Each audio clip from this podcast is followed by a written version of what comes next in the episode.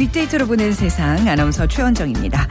자, 작고 조그만 상자에서 사람의 목소리가 나오고 저기 바다 건너 산 너머에서 얘기를 하지만 바로 옆에서 속삭이던 말을 건네고 정말 신기하기만 했습니다. 1906년 미국 피츠버그에서 최초 시험 방송이 시작된 라디오는 이후로 우리들의 좋은 친구가 됐는데요. 1800년대 말부터 인간이 이용한 전기는 통신 부분에서 엄청난 발전을 가져왔고 TV가 나오면서 없어질 거라는 얘기도 있었지만 라디오는 아직도 세계 각지 여러 사람들의 귀를 즐겁게 하고 유용한 정보를 전달하는데 없어서는 안 되는 주요한 필수품으로 자리를 잡고 있습니다. 어, 라디오를 접하는 방식과 내용은 시대를 거치면서 다양해지고 획기적인 발전을 가져왔는데요. 자, 지금 여러분도 라디오라는 매체를 통해서 저와 함께하고 계신 거죠. 새로운 달 11월입니다. 이번 한 주간 여러분의 친구 라디오의 모든 것을 살펴보는 시간 마련했습니다. 그래서 먼저 세상의 모든 빅데이터 시간에요. 공영방송과 수신료라는 키워드로 살펴볼 텐데요. 오늘 첫 시간으로 라디오의 탄생과 역할, 공영방송의 탄생에 대해서 빅데이터로 분석해 드리겠습니다. 그리고 이어서는 긴급진단 순서 마련했는데요. 메르스의 종식이 연기된 시점에서 또다시 감염병에 대한 공포가 찾아오고 있습니다. 건대 집단 폐렴 사태 어디서 잘못된 거고 무엇이 문제인지 한번 집중 분석을 같이 해보도록 하죠. 자, 오늘 빅퀴즈 문제 먼저 드리면요. 오늘 라디오에 대한 얘기 나눠볼 텐데, 라디오는 마르케스 마르코니라는 이탈리아 사람이 처음 발명을 했습니다. 이후에 런던 마르코니 무선 전신사를 창립하기도 했는데요. 라디오라는 매체 기능 중에 하나가 음악을 접할 수 있다는 점인데 라디오가 발명되기 전 음악을 듣던 방법이 있었습니다. 그 원반에 홈을 파서 소리를 녹음하고 바늘을 이용해서 이것을 소리로 재생시키는 장치 축음기라고 하는데요. 자, 이제는 추억 속으로 사라진 축음기를 발명한 사람의 이름을 맞춰주시면 됩니다. 아, 이거 초등학교 때 퀴즈로 많이 풀었던 것 같은데. 발명왕이라는 별명이 있는 이 사람. 1번 장영실, 2번 엘비스 프레슬리, 3번 토마스 에디슨, 4번 루이 암스트롱. 이렇게 뭐 초등학교 수준의 문제긴 하지만요. 왜 오랜만에 다시 들으면 좀 헷갈리지 않으세요? 예, 저 살짝 헷갈렸다는. 1번 장영실, 2번 엘비스 프레슬리, 3번 토마스 에디슨, 4번 루이 암스트롱 중에 고르셔서 이 다양한 의견과 함께 문자 보내주시면 됩니다. 오늘 당첨되신 분께는 5만 원 상당의 백화점 상품권 드리겠습니다. 휴대전화 문자 메시지 지역번호 없이 샵 9730으로 보내주시면 되고요. 짧은 글은 50원, 긴 글은 100원의 정보 이용료가 부과됩니다.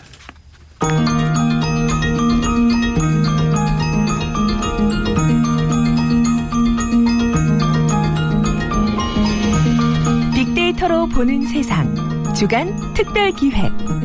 세계의 공영 방송과 수신료. 변화하는 방송 환경 속에서 KBS를 비롯한 세계의 공영 방송의 다양한 역할과 라디오의 현재와 미래까지. 다음 소프트 최재원 이사가 빅데이터로 자세하게 분석해 드립니다. 네, 세상의 모든 빅데이터 다음 소프트 최재원 이사 모셨습니다. 안녕하세요. 네, 안녕하세요. 최재원입니다. 네, 시작하는 그 음악이 너무 진지해가지고. 아, 네. 저도 깜짝 놀랐습니다. 네. 라디오에서 이렇게 들려오는 음악들 굉장히 뭐 정겹잖아요. 그렇죠. 그 느낌이 있잖아요. 뭔가 달라요. 이번 주는 뭔가 비장하구나. 얘네들이 뭔가 비장한 수를 마련했구나 이런 느낌 확 드는데 오늘부터 이제 공영방송에 관한 이야기 또 뭐 이제 여러분과 함께 고민해볼 수신료 문제 좀 살펴볼 텐데요. 이게 결코 신문 방송학 개론의 어떤 딱딱함이 아니라 재미있습니다. 네네. 예, 여러분의 생활과 굉장히 밀착 돼 있는 중요한 일이기 때문에 함께 들어주시면 감사하겠습니다.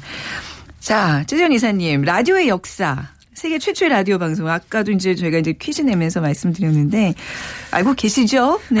네. 네. 이 소리를 네. 전달하는 측면에서 이 전화가 라디오의 어떻게 보면 선행 미디어 네. 역할을 하는 건데 이 라디오하고 기존 미디어의 차이는 역시 이제 유선이냐 무선이냐의 음. 차이인데 이 라디오가 그래서 이제 무선이라는 그 개념을 좀 넘어서면서 어 우리가 이제 wireless가 아닌 라디오라는 그런 표현을 개념을 네. 쓰게 되는 거고 네. 이 메시지를 광범위하게 던진다라는 이런 음. 행위에서 이제 broadcasting. 그렇죠. broad가 넓다는 뜻이고 그렇죠. casting은 던진다. 던진다. 네. 그래서 이제 라디오가 그렇게 이제 나타나게 된 건데 이 말씀하신 대로 이 1920년 미국 피츠버그에서 세계 최초의 라디오 정규 방송 KDKA가 이제 나타났고요. 네. 그 이후에 이제 영국과 프랑스, 그다음 독일, 음. 그다음 일본 이렇게 이제 정규 라디오 방송이 시작이 됐는데 우리나라도 이제 27년 1927년에 경성 방송국이 어. 어, 등장을 했습니다. 네. 그래서 어쨌든 KDKA 최초의 방송은 1920년 11월 2일에 진행된 이제 미국 대통령 선거 결과 방송이었다고 하고요. 아 이제 경성 방송국에서 첫 속보가 미 대통령 선거 결과 속보였나요? 아니 아니요. KD 최, 세계 최초의 아, 그 세계 라디오 최초래. 아, 방송이. 네, 네. 네, 그리고 어쨌든 이런 그 라디오가 갖는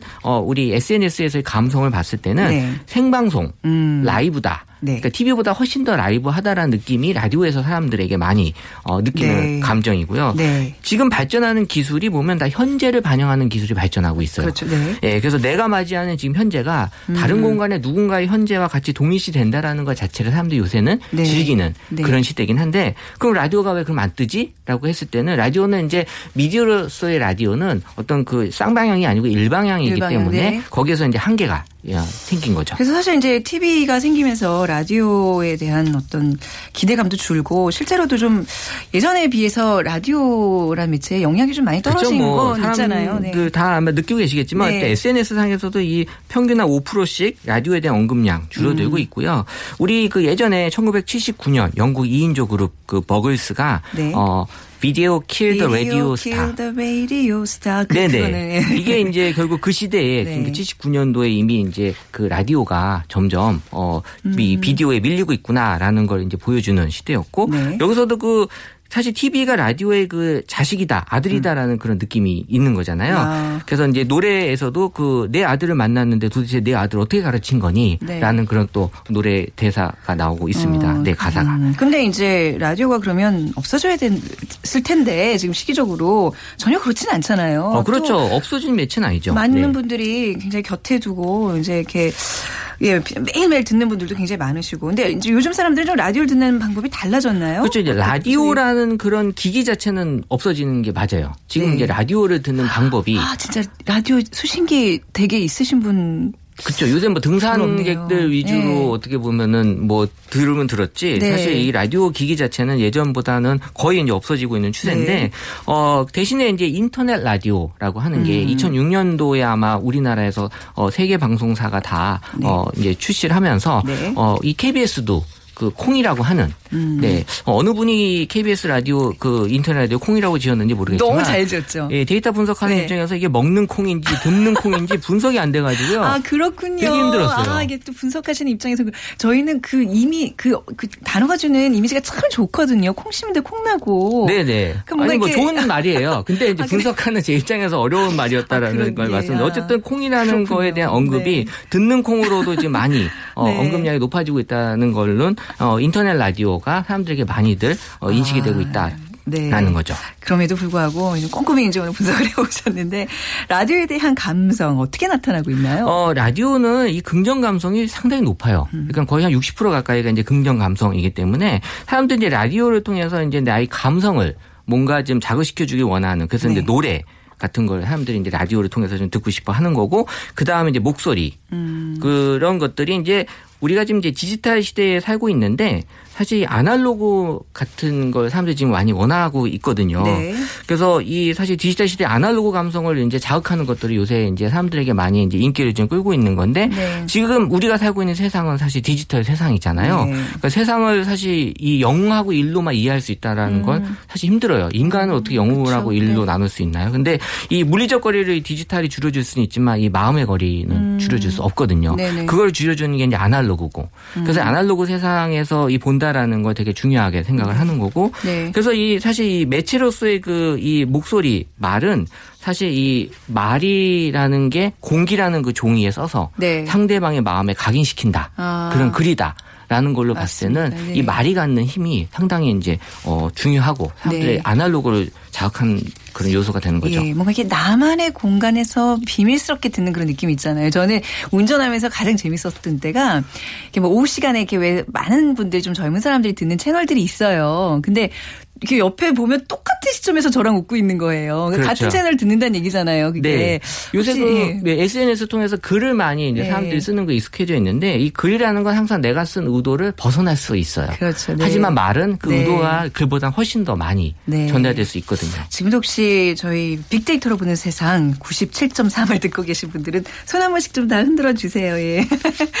자, 그리고 이런 어떤 엔터테인의 어떤 기능 뭐 뿐만 아니라 사실 라디오의 중요한 건 이제 속보 전달도 그렇죠. 있거든요. 예, 특히 이제 라디오 매체 공영방송으로서의 역할을 좀 우리가 살펴봐야 될 것 같은데 어떻습니까? 이 공영방송이라 함은 이제 방송의 목적을 영리해 두지 않는 또 네. 공공의 복지와 목적을 두고 시청자로부터 이제 그 수신료를 통해서 뭔가 재원을 운영되는 방송인데 세계 최초의 공영방송은 이제 BBC라고 해요. 네. 그래서 이제 공공 서비스라는 그 원리에 입각한 그 공영방송인데 이 너무 상업에 치우친 그 미국하고 달리 영국 방송은 약간 공익에 치우쳐진 음. 그런 어떤 방송으로 이제 출발을 한 거고 국내 공영 방송도 이 KBS가 네. 이 TV 수상기 보급이 충분하지 않았던 시절에 이 라디오를 통해서 어떤 공영방송으로서의 사회적 문화적 매체로서의 위상과 음. 역할을 계속 하고 있었던 거죠. 네.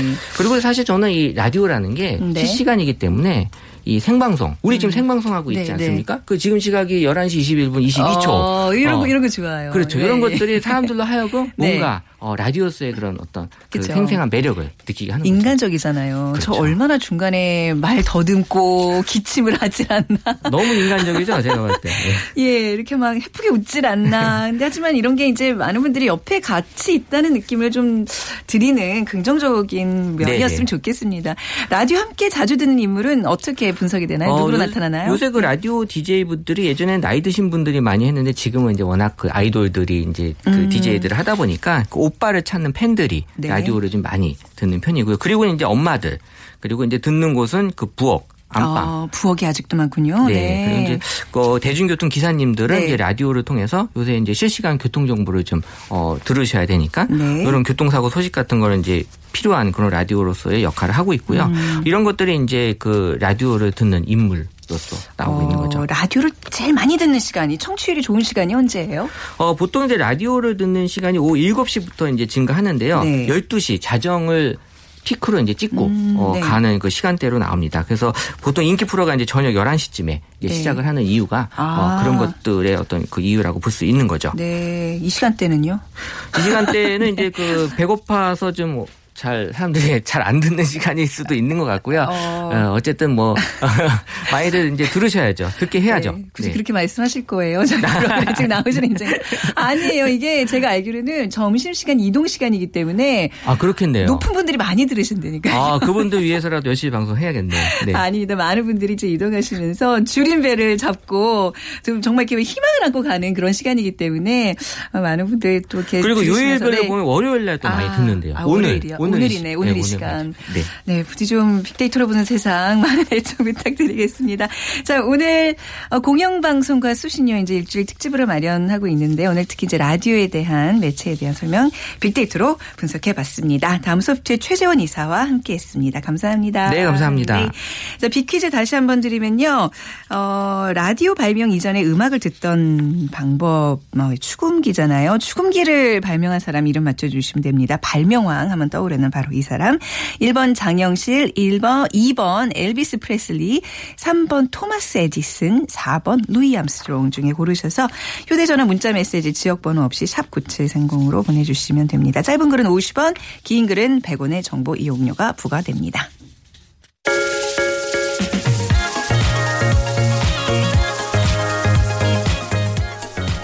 소셜 분석. 그것이 궁금하다.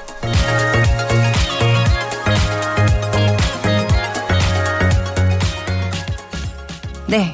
자, 올 봄에 메르스 공포들 다들 뭐 아직 기억 생생하시죠? 그런데 이제 이런 상황에서 또다시 감염병에 대한 공포가 찾아왔습니다. 이 건국대 동물 생명과학대 건물에서 원인을 알 수 없는 폐렴 증세를 보이는 환자가 집단으로 발생한 지 열흘 가량이 지나면서 또다시 이거 보건 안전 뭐 불감증이 아니냐라는 지적이 이렇게 나오고 있는데요. 그래서 오늘 긴급 진단 순서로 마련해 봤습니다.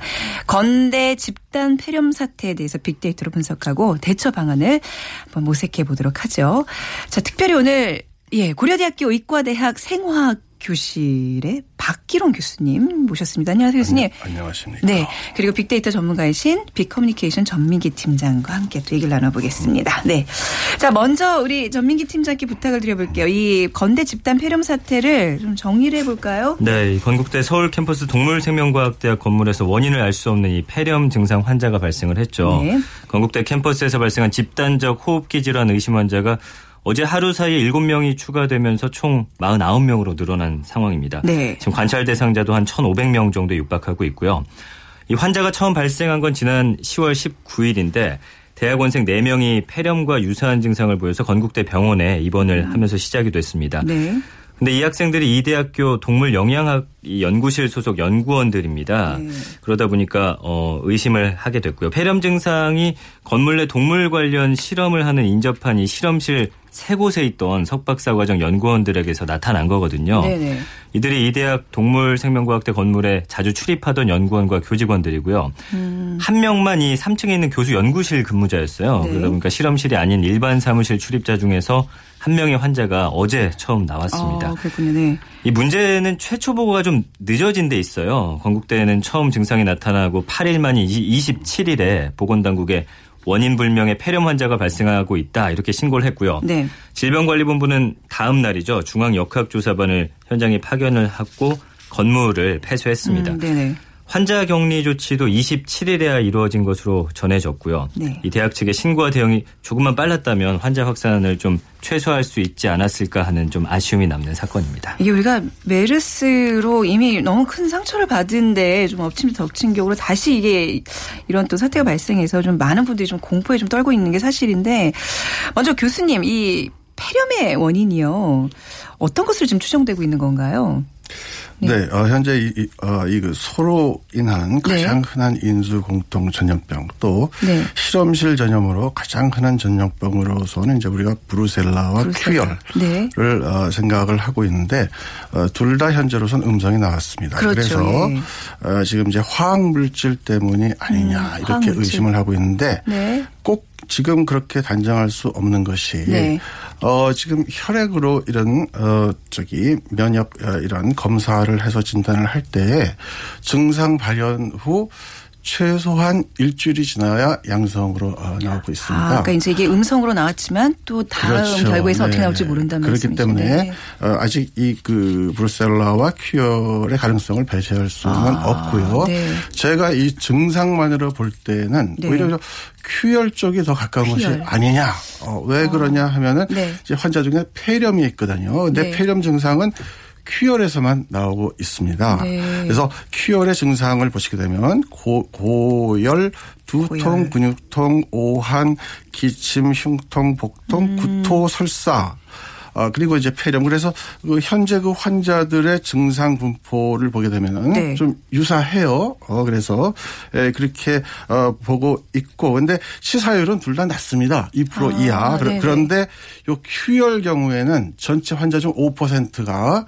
어, 만성으로 가게 되는데 네네. 만성으로 가게 되면은 이것이 치사율이 25에서 60%로 네. 높아집니다. 네. 그렇기 때문에 어 그렇기 때문에 이게 QOL 가능성이 있다고 하면은 음. 어, 환자의 행적과 증상만 가지고서 그러니까 어떤 어, 네. 실험실 그런 진단 결과 나오기 전에 바로 치료를 시작을 해야 됩니다. 그래서 네. 독시사이클린이라는 항생제가 있는데 네. 그래서 진단 결과를 기다리지 말고 네. 바로 이 바로 아. 해야 된다. 그렇지 않으면은 이게 만성으로 가서 그 심내막염이라는 엔도카르다이티스가 되면은 네. 어, 치사율이 아. 50%가 넘는다. 그렇군요. 교수님 이 폐렴이라는 게 왜 좀 나이 드신 분들 폐렴, 구균, 독감 주사 뭐 이렇게 백신 맞잖아요. 네. 이런 걸로는 이제 예방이 안 되는 그런 또 조그만 특 별한 폐렴인가요? 아, 하긴 뭐 원인을 모르기 세균이 때문에. 다르기 때문에요. 네네. 네. 어, 다른 뭐 세균의 예방 주사 맞았다고 아무런 저기죠 아. 없습니다. 근데 이게 지금 벌써 며칠째예요. 시간이 이렇게 흘렀는데 아직 원인을 찾지 못하고 있는 거잖아요. 이게 원래 이런 건가요? 아니면 뭔가 이 또 방역에도 문제가 있는 건가요? 어떻게 보시는지요? 아, 그러니까 일단 이제 그 증상 발현 후 네. 이게 그 그런 어, 기존 검사에서 양성 나올 때 시간이 걸리고 있고 네. 그 다음에는 어, 아직까지는 이 방역 체계와 전문 인력이 덜 구축돼 있는 것이 아니냐 이런 분석이 가능한데 즉 그 우리나라 그 질병 어, 관리본부의 네. 그 시스템이 상대적으로 왜소하고 선진국에 아. 비해서 그다음에 컨텐츠가 빈약하다. 즉 네. 어, 모든 이런 감염 질병별로 이 검사 방법, 감염 경로, 예방 치료 이거에 대한 방대한 사례가 축적이 되어 있지 않다. 않다 네. 그 이유는 뭐냐? 네. 이게 그 질병관리본부의 그 인사 그다음에 예산권이 독립이 안 돼 있습니다. 음, 네, 네. 그렇기 때문에 전문성 확보가 독자적으로 어려웠다. 그래서 네. 아직은 좀 그렇다 이렇게 네. 얘기할 수 있습니다. 뭐 이제 그런 지적들 메르스 사태 때 뭐 많이 이제 나왔는데 지금 뭐 호되게 사실 더 성숙하기 위해서 계속 네. 이렇게 이제 시험 무대에 오르고 있는 게 아닌가 싶은데 아, 부디 좀 피해자들이 좀 많이 발생하지 않았으면 하는 바람도 같이 가져보거든요. 네. 자, 우리 전민기 팀장님 그 메르스 사태 좀 다시 한번 먼저 또 살펴볼게요. 우리 7월 10일 이후 107일 만에 메르스 환자 사망자가 또 발생했어요. 그렇습니다. 네. 중동기 호흡기 증후군 메르스의 후유증으로 폐 이식 수술까지 받은 환자가 지난 10월 25일에 안타깝게도 숨졌습니다. 네. 중앙 메르스 관리 대책본부는 입원 치료 중이던 66살 그, 그 당시 이제 150원, 152번 환자라고 불렸던 그 네. 환자가 숨짐에 따라서 총 사망자가 37명이 됐다고 발표를 했거든요. 이 환자가 이제 어 그 원인을 보니까 폐 세포가 좀 딱딱해져서 호흡 기능을 할 수 없게 되는 이 폐섬유화가 심각해져서 인공호흡기에 의존하고 있었고요.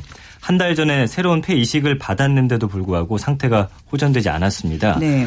이 환자가 지난 5월 27일과 28일에 삼성 서울병원 응급실에서 사실은 아내를 간병하다가 이 메르스에 음. 감염이 됐던 환자거든요. 네.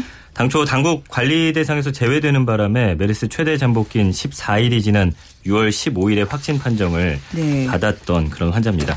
이 사망자가 발생한 아까 말씀해 주신 대로 7월 이후 107일 만이고요. 음. 이로써 메르스 치명률이 19.9%가 됐습니다. 아, 이게 지난 10월 29일에 이제 메르스 종식 선언이 좀 예정돼 있었는데 박기룡 교수님 이게 이제 네. 10월 25일에 또 사망자가 나왔기 때문에 네. 종식 선언을 연기한 건가요? 그 이유는 뭐죠? 왜 이게 종식 선언이 이렇게 어려워지고 있는 거죠?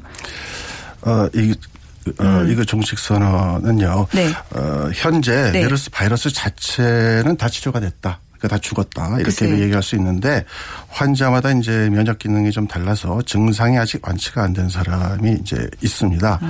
아, 특히 이제 그 후유증이 심한 사람은 조금 전에 얘기한 그 이제 폐섬유증이 되는데 네. 이거는 불치의 병입니다. 그래서 어. 폐이식 외에는 대책이 없습니다. 네. 그래서 얼마 전에 사망자가 나왔지만 앞으로도 나올 것입니다. 음. 네. 그래서 아, 그런 면이 하나 있는데 또 하나는 이 관련 공무원들이 네. 이그 자신들의 그 책임을 면피하기 위해서 음. 이 종식을 네. 연기하는 측면이 있습니다. 음. 아, 우리 저 박근혜 대통령이 지난 6월 24일 이렇게 얘기했습니다. 메르스가 종식되면 대응 과정 문제점을 네. 분석하고 아. 어, 그다음에 신종 감염병 근본 대책 마련을 위해 네. 조직 네. 인력 제도를 정비해서 즉 책임질 사람은 책임지게 하겠다. 뭐 그게 하고 맞는 얘기잖아요. 네. 네. 네. 그렇게 하고 이제 9월에 메르스 백서를 네. 어, 발간하겠다 이랬는데 네. 이게 결국은 지금 와서 보면 그랬으면 얼마나 좋겠니. 네. 뭐 이런 얘기로 이렇게, 이렇게 아. 판명이 됐어요. 네. 그래서 어, 지금 어, 이게 종식선언을 하게 되면은 네. 책임질 사람이 책임을 져야 됩니다. 네. 책임을 지고 싶지 않아 하는 네. 그런 면이 있을 수도 있다. 그 어떤 아 무슨 말씀인지 알겠다. 계속 그 시기를 좀 유예시키고 있는 그런 그러니까 감이 없잖아 종식이 되면 책임을 져야 됩니다. 아, 누군가는. 네. 네. 네. 감염병이 종식된다는 건 뭐 어떤 조건이 필요한 건가요? 예.